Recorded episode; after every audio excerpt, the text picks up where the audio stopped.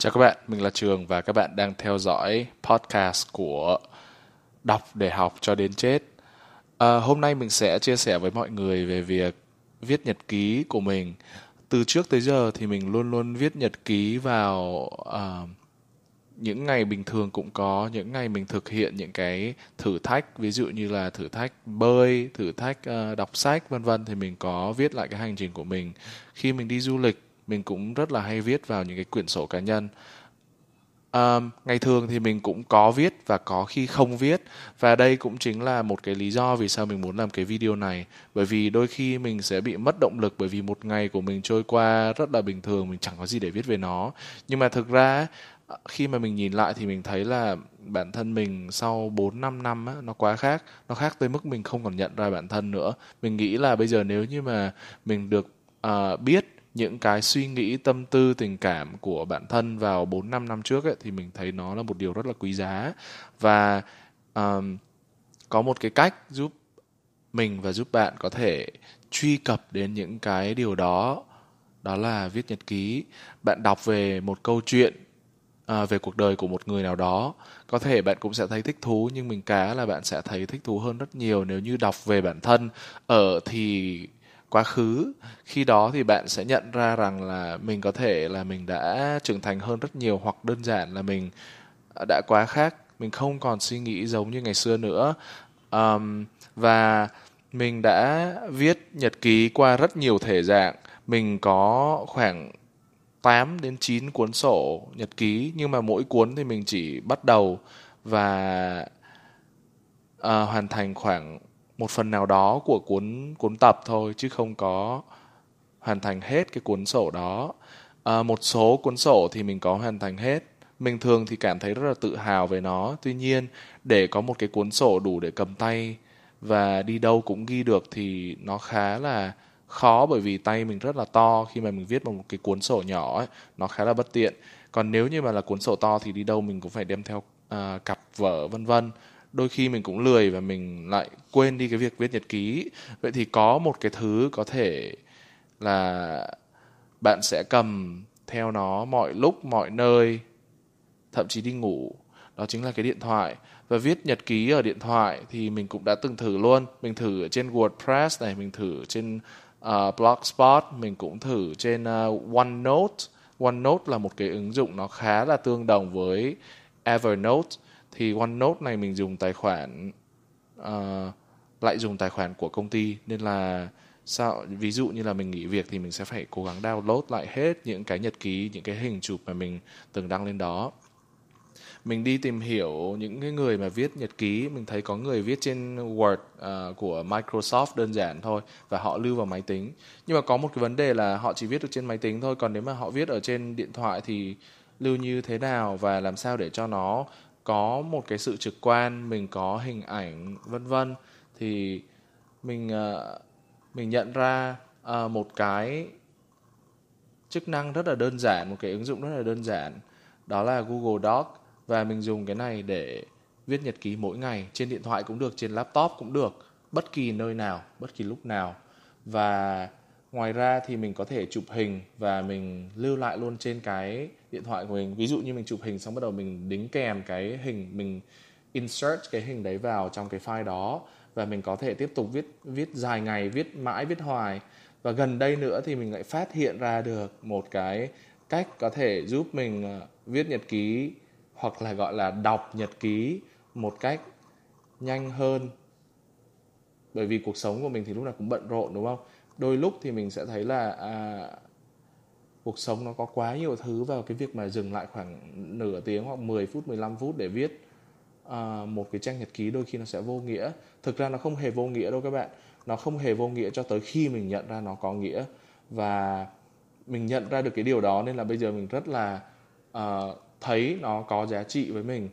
Uh, mình quyết định uh, viết nhật ký từ rất là lâu rồi nhưng gần đây mình viết rất là thường xuyên bởi vì mình đã sử dụng uh, trí tuệ nhân tạo đơn giản lắm. Ví dụ như điện thoại của à, Samsung của mình có Bixby chẳng hạn hoặc là một số bạn thì có iPhone có Siri hoặc bây giờ chúng ta cũng có thể dùng Google Assistant. Thì lúc mà mình đang không có rảnh tay để bấm bấm cái bàn phím ấy, thì mình có thể dictate nó tức là mình đọc để cho nó tự nhận ra cái mặt chữ của mình và nó hiện ra. Thành ra là cái việc mà viết nhật ký bây giờ đối với mình chỉ là việc đọc để cho uh, trí tuệ nhân tạo nó tự viết ra cái nhật ký dùng mình nên là mình cảm thấy nó rất là tiện lợi và cái câu nói của mình ấy nó nhanh hơn cái chữ mà mình viết nên đó cũng là một cái điểm cộng. Tuy nhiên đó cũng là một cái thử thách khi mà mình viết thì mình sẽ trao chút câu từ từ ngữ hơn mình sẽ tốn thời gian hơn nhưng mà hành văn của mình sẽ mạch lạc hơn chẳng hạn.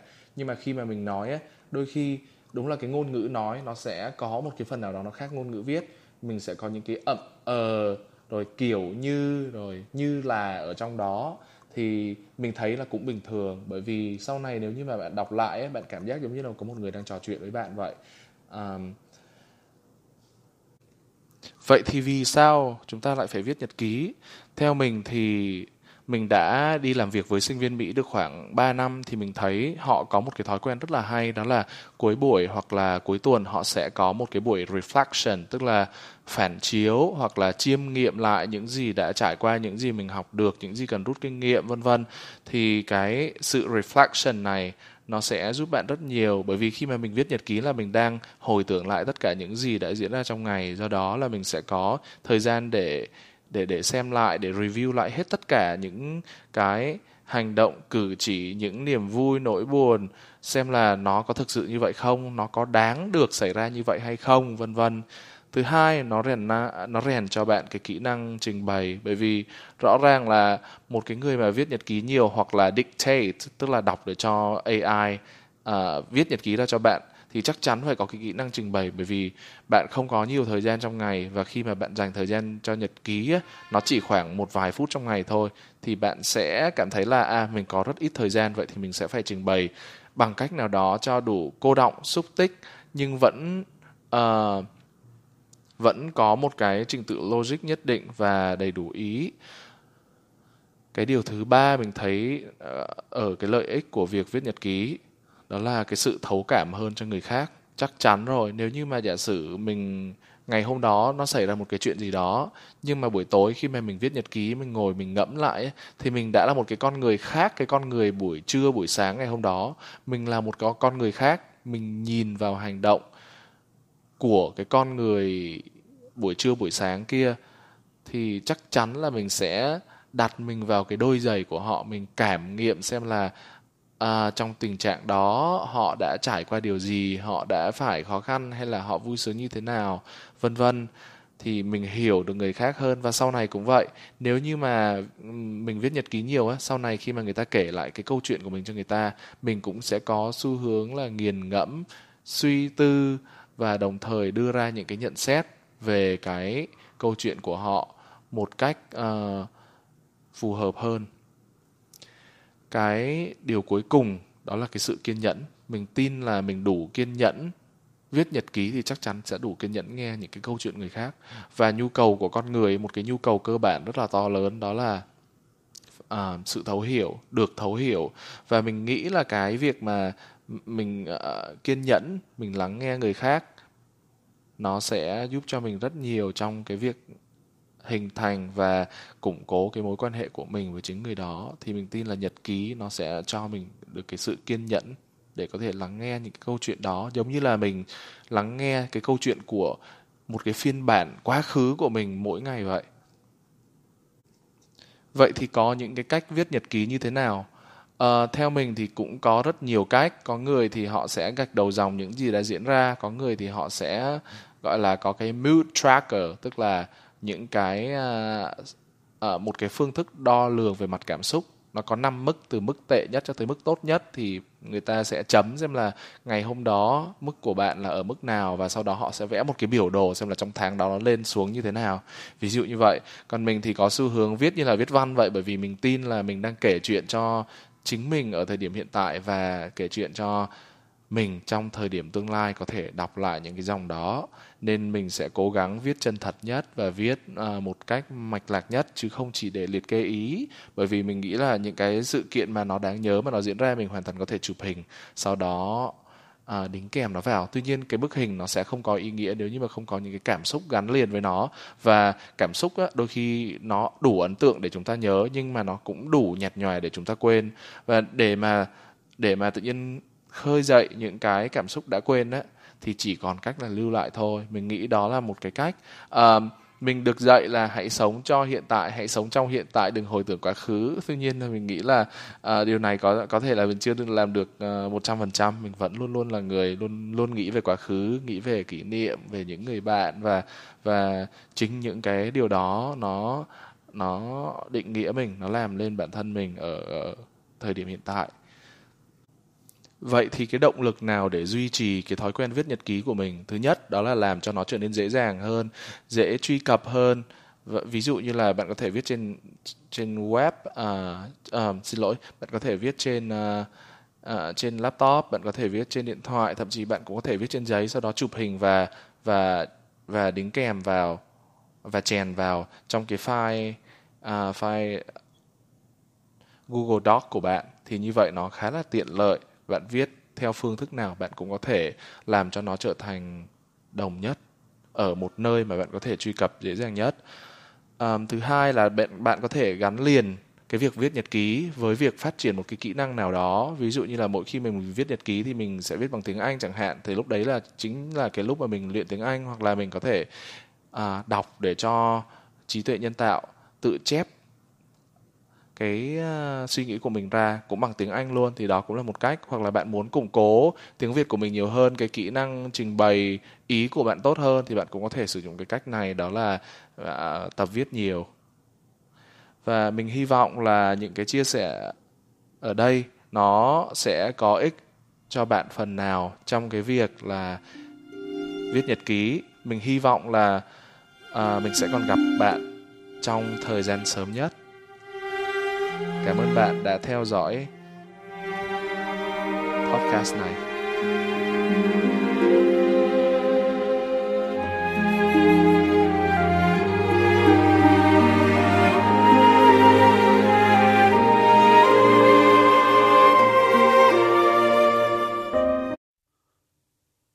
Chào các bạn, mình là Trường và các bạn đang theo dõi Đọc để học cho đến chết. Hôm nay chúng ta sẽ nói về việc làm sao để bắt chước những người giỏi. Chào các bạn, mình là Trường và các bạn đang theo dõi Đọc để học cho đến chết. Hôm nay mình sẽ chia sẻ với mọi người cách mình đã bắt chước những người giỏi hơn mình. Um, nếu như mà mọi người có coi cái phim Hai Phượng ấy thì mọi người sẽ để ý là cái nhân vật nữ chính ấy, sau khi tung ra cái quả cước cuối cùng để hạ gục đối thủ thì chị ấy có một cái khoảng trong chớp mắt nghĩ về chính cái người cha mà đã dạy cho chị từng bước uyển chuyển trong các cái thế võ. Và lúc đó thì mình nổi da gà thật sự. Và nhớ lại những cái gì mà còn bé khi mà chị ấy được học ấy thì chị Phượng đã đánh thắng đối thủ. Mình có một cái cảm giác là trong một cái giây ngắn ngủi đó cái phần của người cha đã nhập vào uh, hai phượng và tung đòn như chính người cha đang tung đòn vậy. Mình tin á, là chúng ta là tổng hòa của những cái người mà chúng ta tiếp xúc. Và cái điều đó nó ăn sâu vào tiềm thức luôn rồi. Nên cái hành xử cách phản ứng và cả những cái tính cách của chúng ta sẽ bị ảnh hưởng và thay đổi vào môi trường một cách tiềm thức tùy thuộc vào việc chúng ta có đồng điệu với những điều đó nhiều hay là ít mình nghĩ là gần đèn thì cũng sáng nhưng không phải lúc nào chúng ta cũng được gần đèn đúng không? Và nếu và nếu để hết cho các cái yếu tố ngoại cảnh nó tác động à, và ảnh hưởng đến chúng ta thì rõ ràng là chúng ta phải rất nhọc công đi tìm kiếm những cái cây đèn đó tìm cho mình một môi trường một cái hoàn cảnh sống lý tưởng vân vân và vân vân. Hôm nay mình sẽ chia sẻ với mọi người một cách gần đèn để sáng chủ động hơn y như chị Hai Phượng đã bắt gặp được cái khoảnh khắc xuất thần như thể là người cha nhập vào chính mình, nhưng là một cái cách nó chủ động hơn như thế. Cái cơ sở lý thuyết của mình nó rất là đơn giản, đó là sống chúng ta sống nhiều năm trên đời chắc chắn là bạn đã gặp được những cái người bạn này, những cái người thầy vân vân mà bạn yêu mến, bạn kính phục và rất muốn được trở thành họ. bạn tiếc là bạn không sống được với họ này không làm việc được với họ không gặp họ thường xuyên để trở nên giống họ nhiều hơn. Mình bắt đầu từ cái thời đại học khi mà mình có một cuốn sổ và mình chẳng biết để làm gì. Thì lúc đó mình ghi tất cả những cái tên của những người mà mình không mà mình uh, nghĩ đến mà mình nhớ đến khi mà nó gắn liền với một cái kỷ niệm nào đó. Thường là mình ghi khá là vắn tắt. Ví dụ cô giáo dạy môn lý một lần đã mát xa đầu và bôi dầu gió cho mình khi mình nhức đầu đó chỉ vắn tắt vậy thôi. Khi mà mình mở cái cuốn sổ đó ra thì mình chỉ thấy tràn ngập kỷ niệm và tràn ngập những cái sự tích cực ấy. Nhưng sau đó thì cái chuyện ghi chép của mình nó rẽ sang một cái hướng mới. Và hướng này nó đã thay đổi mình hoàn toàn uh, theo một cái cách mà mình nghĩ là nó tích cực hơn rất nhiều. Mình bắt đầu ghi chép tên của những người mà mình muốn học hỏi và bắt trước trong các tình huống cụ thể nha. Ví dụ như là khi ngồi học bài mà cần tập trung ấy mình nghĩ tới bạn a khi cần quyết đoán hơn trong xử lý tình huống mình nghĩ tới bạn b. Khi mình cần tự tin mình nghĩ tới bạn c. Khi mình cần dũng cảm để làm cái điều mình sợ mình nghĩ tới bạn d. Khi mình cần hài hước mình nghĩ tới e. Khi mình uh, cần nhẹ nhàng tình cảm thì mình nghĩ tới f. Khi mình cần thấu tình đạt lý trong việc xử lý tình huống này nọ thì mình nghĩ tới bạn g. Rất nhiều luôn á. Đến mức mà cái uh, cái danh sách của mình nó dài tới hơn số 100 mình thấy nó hơi bị overwhelming một tí. Uh, và mình nhận ra một điều là mỗi khi mà mình cần một thế mạnh gì đó từ những người mình gặp á mình mở cuốn sổ thần chú đó ra mình gọi tên họ mình đặt họ vào vị trí của mình thì y như là cái thần thức của họ cái cái phiên bản mà mình nghĩ về họ nó xuất hiện nó bước vào đôi giày của mình và nó hành động đồng hành cùng với mình càng về sau này thì mình bắt đầu có những cái tính cách và hành động trong những cái tình huống khác nhau theo cái cách mình muốn nó xảy ra và theo như uh, cái cách mà mình chọn lựa uh, những cái người mà xuất hiện để cùng đồng hành với mình trong lúc mình đưa ra những cái quyết định những cái hành động đó. Mình tin là viết tên họ vào một cuốn sổ mà bạn mở ra bất kỳ lúc nào cũng được ấy chính là một cách để lưu lại uh, lưu lại những cái ngọn đèn. Khi nào cần sáng thì đem ra soi. Bạn không cần thiết phải đi đến một cái ngọn đèn khác quá thường xuyên nữa vì bạn đã lưu lại những ngọn đèn đó trong một cuốn sổ và đem ra sử dụng khi cần. Sử dụng đủ nhiều và đủ lâu thì nó sẽ trở thành chính bạn luôn nó sẽ trở thành tính cách của bạn luôn vì vậy nên là danh sách của mình nó lại bị giảm xuống giảm xuống bởi vì khi mà mình cảm thấy là mình đồng điệu với tính cách của người kia uh, rồi thì nó trở thành chính mình rồi thì mình gạch bỏ đi và mình bắt đầu đi học những cái cái uh, từ những cái ngọn đèn mới. Thực ra thì mình nghĩ là chúng ta vẫn vô thức làm những điều này đó là bắt trước những cái cung cách ứng xử hành động suy nghĩ của người khác nhưng mà mình tin là cái cách mà ghi chép này nó sẽ khiến bạn chủ động hơn. Và bạn thử tưởng tượng mà xem nếu như mà hai phượng mà không có cái giây phút xuất thần nghĩ đến người cha liệu có đánh thắng được cái con quỷ cái kia không? Và cái giây phút xuất thần này nó rất là vô thức. Nhưng mà nếu như mà giả sử mà mà ờ, lúc đó kiểu bị xui xui, không có cái giây phút xuất thần này á, thì chưa chắc đã đánh thắng được cái con kia. Và chốt lại một câu thì mình hy vọng bạn đã có đủ động lực để ghi chép lại tên của những người mà bạn muốn trở thành một mảnh tính cách của họ, để sau đó bạn tiếp tục học hỏi và bắt chước từ họ một cách chủ động hơn. Chúc bạn một ngày bình an, y như bầu trời xanh ngoài kia. Chào thân và ái và hẹn gặp lại.